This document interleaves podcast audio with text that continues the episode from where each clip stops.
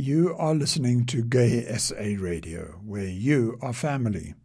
My name is Tom Budge, and this is Soul Searching, our weekly program where you and I take a look at all these spiritual matters that matter.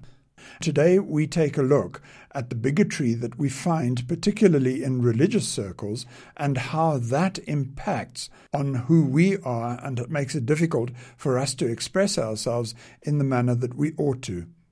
There's been a great kerfuffle around Pastor Steve Anderson's proposed visit to South Africa. He is the pastor of the Faithful World Baptist Church, who has made headlines after he posted a video commenting on the Orlando shootings in Florida, in the United States, saying that the upside of those shootings in a gay bar meant that there were 50 less perverted homosexuals on earth. He is vociferously anti gay. Here is Steve Anderson's suggested cure for AIDS. Because if you executed the homos like God recommends, you wouldn't have all this AIDS. Anderson plans to hold a soul winning marathon in Johannesburg sometime around about September the 18th or 19th this year, and he has met with a strong contingent of gay lobbyists who rightfully believe that he may not come to South Africa to disseminate hate speech. While there appears to be nothing that the government can do to prohibit his entry, it seems likely that he will be expelled if he finds himself in breach of the country's constitution. As much as the hairs on the back of one's neck bristle at the thought of such narrow mindedness, one is nonetheless left quite speechless at his zealous adherence to what he believes to be true. He is not afraid to stick his neck out and make enemies because he is convinced that he has God's blessing and support. Pastor Steve Anderson is on the extremist fringe of Christian belief around gay issues, but he does not stand alone. Many before him have taken an anti homosexual stance, and in the future many will continue to do so. Whilst there is a lot of eyes on Pastor Steve Anderson, very few know about a public talk given by Anthony Morris III. He is one of the seven men that lead Jehovah's Witnesses. He travels all over the world, preaching to Jehovah's Witnesses across the globe. He started one of his particular talks by speaking to Jehovah's Witness women about their clothing. He was particularly concerned about the use of Spanx in public places. Here in South Africa, we would probably call these leggings, the type of garment that women use at gym or for yoga. He said that this skin tight stuff they wear is it's not modest and it's certainly not sound of mind. It is really not appropriate. There's nothing else to say about it. Don't go out in public like that and say you worship the true God. He believes that it's one thing to wear those kind of clothes at home, but even if one was out jogging, it would be an inappropriate thing for a Jehovah's Witness woman to be seen in public with skin tight pants. Having taken a swipe at women wearing exercise pants in public, he then turned his attention to men's fashion, namely this, what he calls skinny fit style that has been so popular for a while. Morris calls it the metrosexual look.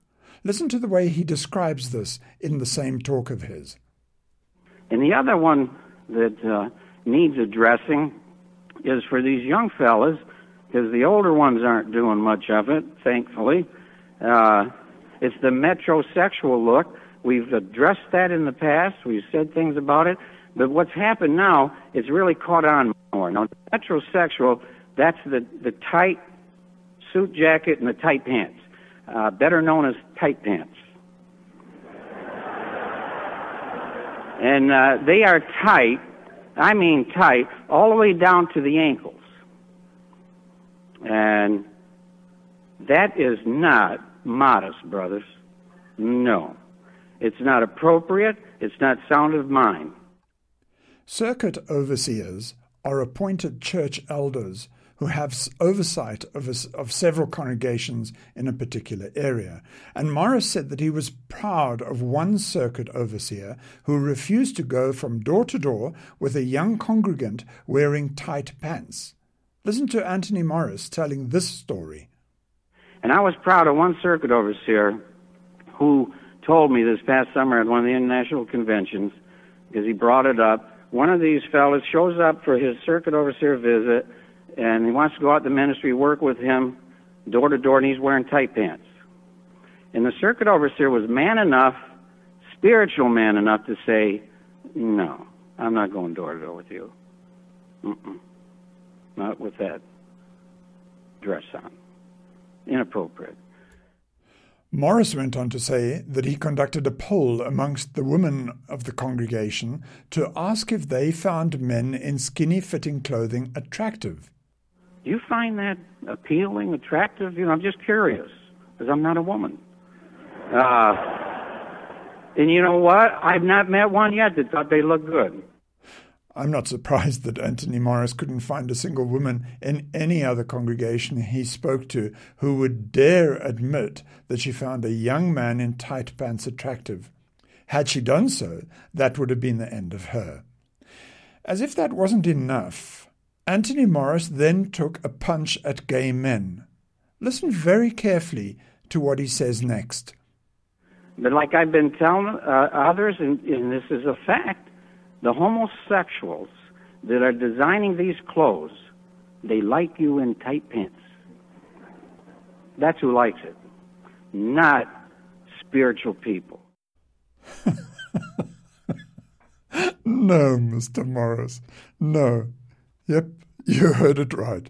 According to Anthony Morris, one of the most senior people in the Jehovah's Witness organization, the homosexuals that are designing skinny fit clothes are the only ones who like it. The implication is that gay fashion designers deliberately create garments of this kind in order to perv over the straight men dressed in them. By saying that spiritual people would not do this, unveils his bigoted view that homosexuals cannot be spiritual. When this kind of claptrap is preached from the pulpit by men in authority, there is little wonder why the ordinary congregant feels righteously justified in taking a homophobic stance against gay people. Here's another example of sexual bigotry. In July 2016, the website ChristianMingle.com published a YouTube video saying that it had been the victim of a lawsuit by two gay men who wanted options for homosexual couples on its website. ChristianMingle.com is the, as it puts it, the largest and fastest growing online community for single Christians and is the premier destination for anyone looking to date and marry within the Christian faith. Initially launched in 2001, the site now has more than 15 million registered members, and apparently two gay Christian men thought that it was appropriate to approach the courts to have Christian Mingle include an option for homosexual Christians to find partners on the website. Christian Mingle made this statement.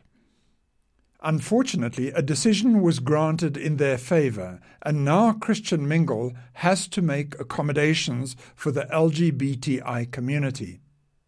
This will inevitably decrease the quality of Christian Mingle, since it has a place where Christians go to find partners with Christian values. And the Bible condemns homosexuality, calling it perverted and shameful. This is also a sign of the end of the time, it continues to say. Jesus compared the days prior to his return to the days of Lot, who lived in Sodom.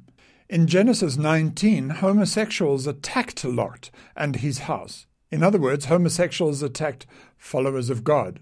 Today, homosexuals are attacking Christians by using the court system. They pull the discrimination card to force Christians to accommodate them. This is satanic says the Christian Mingle. I'm left wondering who really is pulling the discrimination card. Is it the two gay men? Or is it Christian Mingle who hides behind the story of Lot and other Bible texts to condemn homosexual people? Let's return to the Jehovah's Witnesses for a minute. Earlier this year, the Jehovah's Witnesses published a cartoon aimed at teaching their children.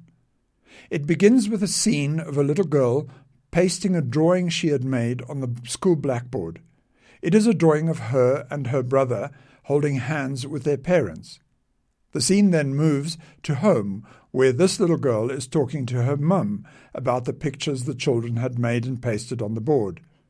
Amongst them was a picture drawn by a friend, Carrie, who had drawn her holding onto the hands of her two mummies. The little girl said that the teacher had told the class that it was okay for the little girl to have two mummies. Look, Mom. I drew our family in school today. Oh, wow. I didn't have time to finish Caleb's face. Carrie drew two mummies. She told me they're married to each other. My teacher says that all that matters is that people love each other and that they're happy. Hmm. Well, people have their own ideas about what is right and wrong. But what matters is how Jehovah feels. He wants us to be happy, and He knows how we can be happiest. That's why He invented marriage the way He did. You mean one man and one woman? Exactly. Look at Genesis 127. Jehovah created Adam and Eve, male and female. Then in Genesis 2:24 he said that a man will stick to his wife. Later, Jesus said the same thing. Jehovah's standards haven't changed. It's kind of like going on an airplane. What would happen if someone wanted to bring something on the plane that wasn't allowed? They couldn't go on the trip. Right. It's the same with Jehovah. He wants us to be his friend and live in paradise forever. But we have to follow his standards to get there. At Matthew 7 13 and 14, it talks about the road leading to paradise. To get there, Jehovah says we have to leave some things behind. That means anything Jehovah doesn't approve of. But I want everyone to get to paradise. So does Jehovah. And you know what? People can change. That's why we share his message. So, what can you say to Carrie? Well, I could tell her about the paradise. I could tell her about the animals and the resurrection. That's awesome! Let's practice.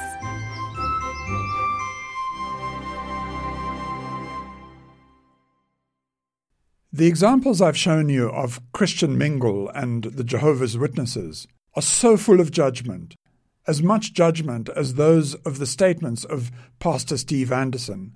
They differ only in the energy of their delivery. But it would be deeply unfair to say that all Christianity takes an anti gay position. An article printed in the Huffington Post in February this year says that All Saints Anglican Church in Australia has a powerful message for anti gay Christians who believe that lesbian, gay, bisexual, and transgender identifying individuals don't have a place in their church. In fact, their pavement billboard reads Dear Christians, some people are gay. Get over it. Love God. The sign echoes a similar sentiment in a hilarious proclamation by St. John's Anglican Church that said, Jesus had two dads, and it turned out just fine. So there is a complete spread of sentiment from welcome acceptance on the one hand to outright condemnation and hatred on the other. So, how do members of the LGBTI Christian community reconcile this? Let's just accept for a moment that the Bible is indeed the Word of God. Then it would be reasonable to assume that its author had only one interpretation in mind. There can be only one version of the truth. The mere fact that there are diverse opinions amongst the clergy, ranging from acceptance to hatred of gay people, means that these holy texts are indeed open to interpretation.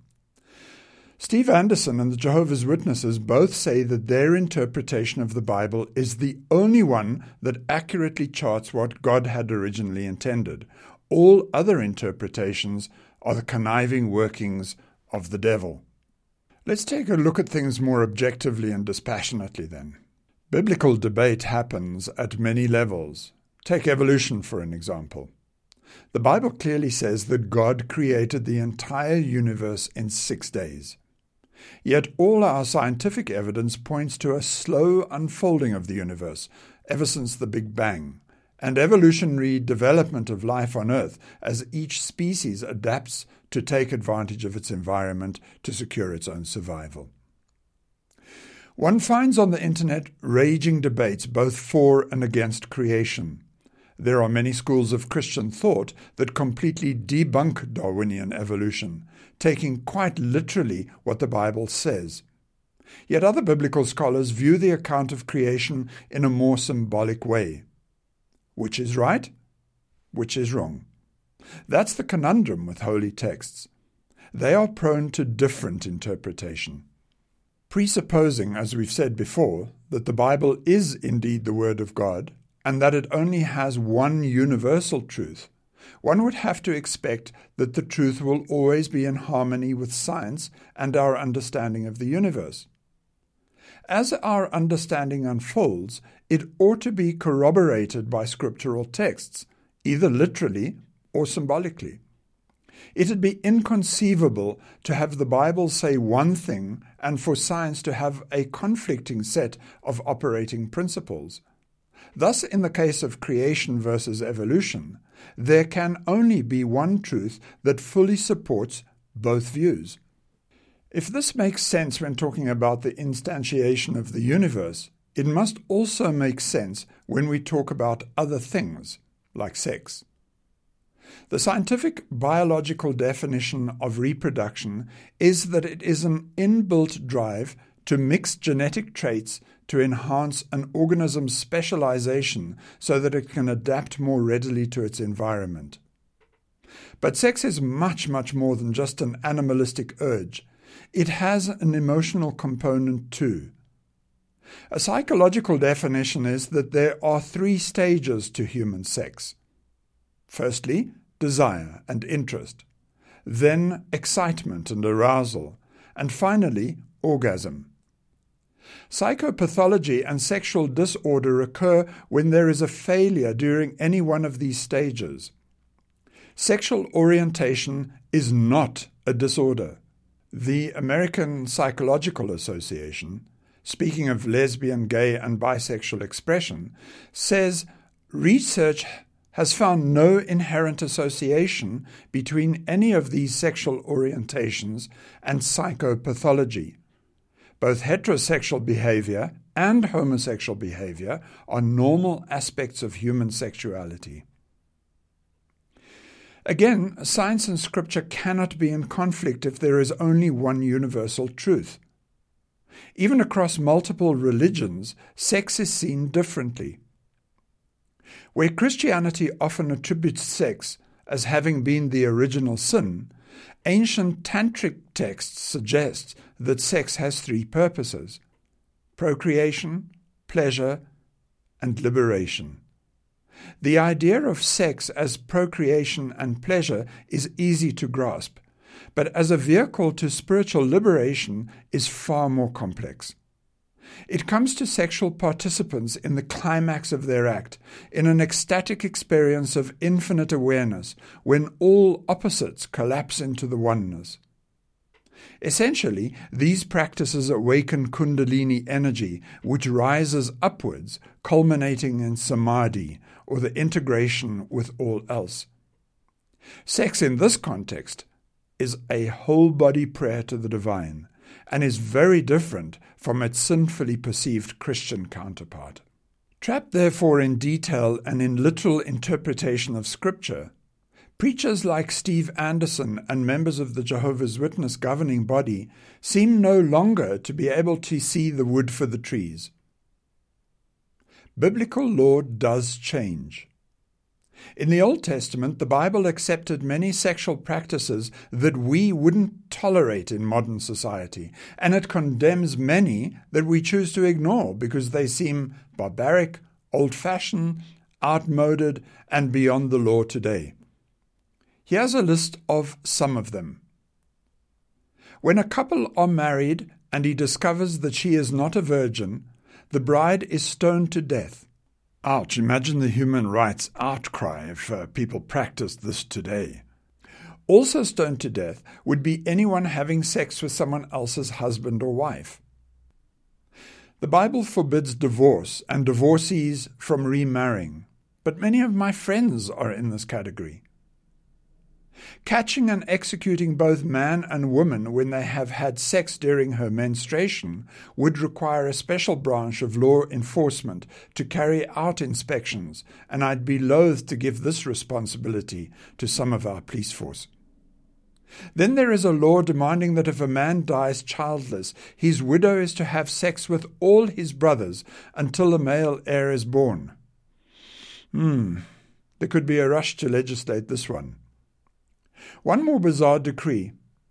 If two men get into a brawl and the wife of one of them intercedes and grabs the other's genitals, they would have to cut off her hand. So it would be interesting to ask Steve Anderson and Anthony Morris why the church does not enforce these Old Testament laws in modern times. I have a feeling that they would argue that the Old Testament laws were enforced up until Jesus' appearance on earth, I somehow think that Jesus' teachings overrule older biblical law. If that is true, one would have to set aside the story of Sodom and Gomorrah in its entirety, along with all the other texts and debated practices, and adopt the new set of teachings instituted by Jesus. There has to be a principle behind this kind of choice. One can't simply cherry pick some laws while omitting others. But the Christian church has been shaped and pruned before. A mere 380 years after Jesus uh, was born, uh, there was the Council of Constantinople, which was made up of a whole group of Christian bishops in an effort to, to attain consensus in the church through an assembly that represented everyone. This campaign was to provide a doctrinal statement of correct belief which tried to unite the creeds of Christianity, which were at times in conflict with one another, and they tried to bring about a new universal set of beliefs. Not only were biblical teachings tampered with along the way, but there is also the matter of the Apocrypha. These are a collection of ancient books found in some editions of the Bible. They form a separate section somewhere between the Old and New Testaments. Over many centuries, these books were slowly pruned from the Bible until we are left with the modern Bible, made up of 66 books from Genesis to Revelation. Some scholars believe that even reincarnation, the soul taking on repeated embodiments, was also slowly pruned from the Christian teachings as doctrine was refined through interpretation. So one has to but wonder what Jesus' attitude would have been had he walked on earth today. The general tone of his ministry was one of tolerance, humility, and love. If we are to ignore Old Testament law in favor of Jesus' more modern teachings, then we ought to find out what he had to say about homosexuality.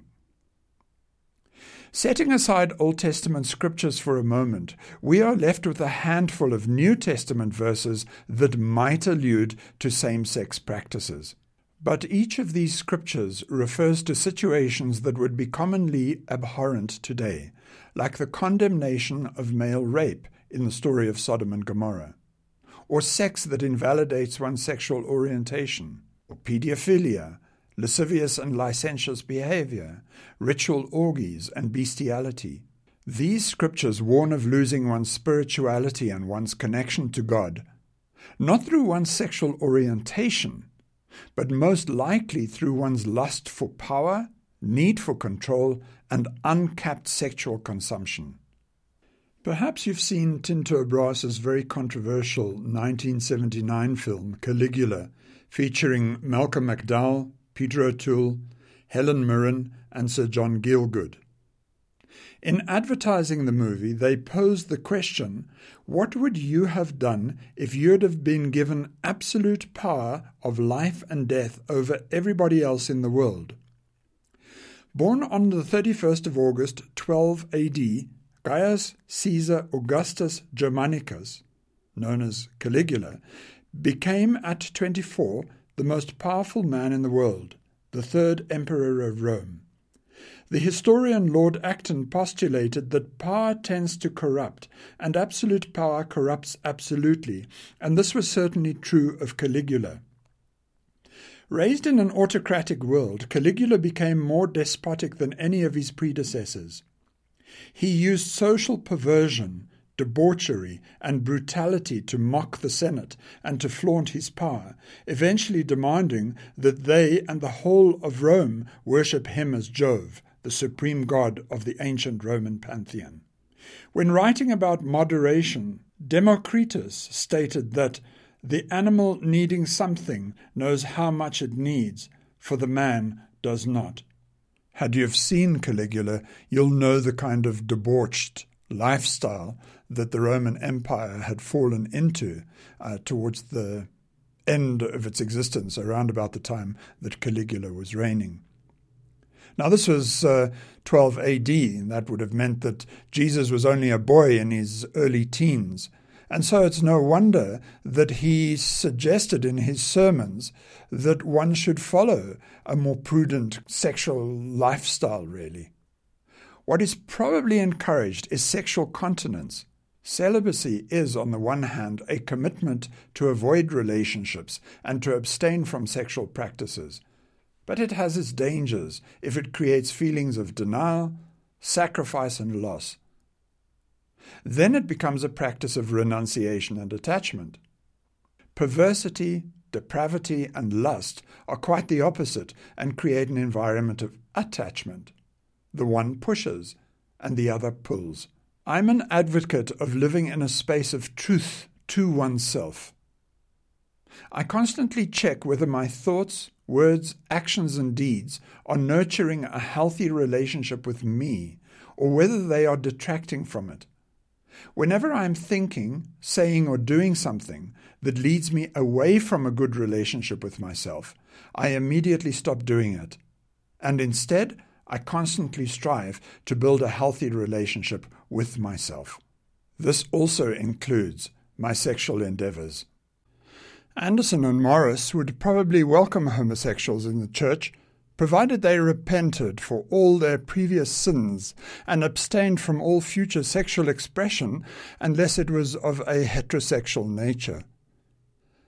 This kind of celibacy is for many an impossibility, leaving them with very little choice but to choose between honoring self and staying with the church. But I have a feeling that there is a middle ground, a place where the universal truth of holy texts gently and kindly meets up with gay people. After all, what is it that they are doing that is so different from the sexual practices of heterosexual people? LGBTI people are equally repulsed by child molestation, bestiality, and unbridled, out of control sexual expression, just as heterosexual people are. Why? because they are also kind, caring members of society who uphold common law values of decency. The presumption that all homosexuals are out of control, perverted child molesters, and wild sexual beasts is absolutely preposterous. Heterosexual people are just as prone to illicit sexual practices as are any other segment of our community. Heterosexuals readily engage in oral and anal sex, yet one seldom hears the Christian call for their execution. So, where do we find the real difference between homosexuality and heterosexuality? Homosexuals look the same as heterosexuals, and it would be impossible to tell them apart simply by looking at their genitals. You can't even tell them apart by the way they use their genitals because they use them in exactly the same way as heterosexuals use them. The only thing that ever sets them apart is the gender of the person with whom they choose to make love. It's as simple as that. Putting it another way, there are as many wholesome, beautiful, committed gay relationships as there are straight ones, and sadly, there are also many abusive, controlling, and bullying ones in both the homosexual and heterosexual segments of our community. I'm not sure that the mechanisms of sex are being brought under scriptural scrutiny. Instead, I have a hunch that these texts are suggesting that our sexual practices are explored in a wholesome manner, devoid of the need for power, control, and perverse self gratification.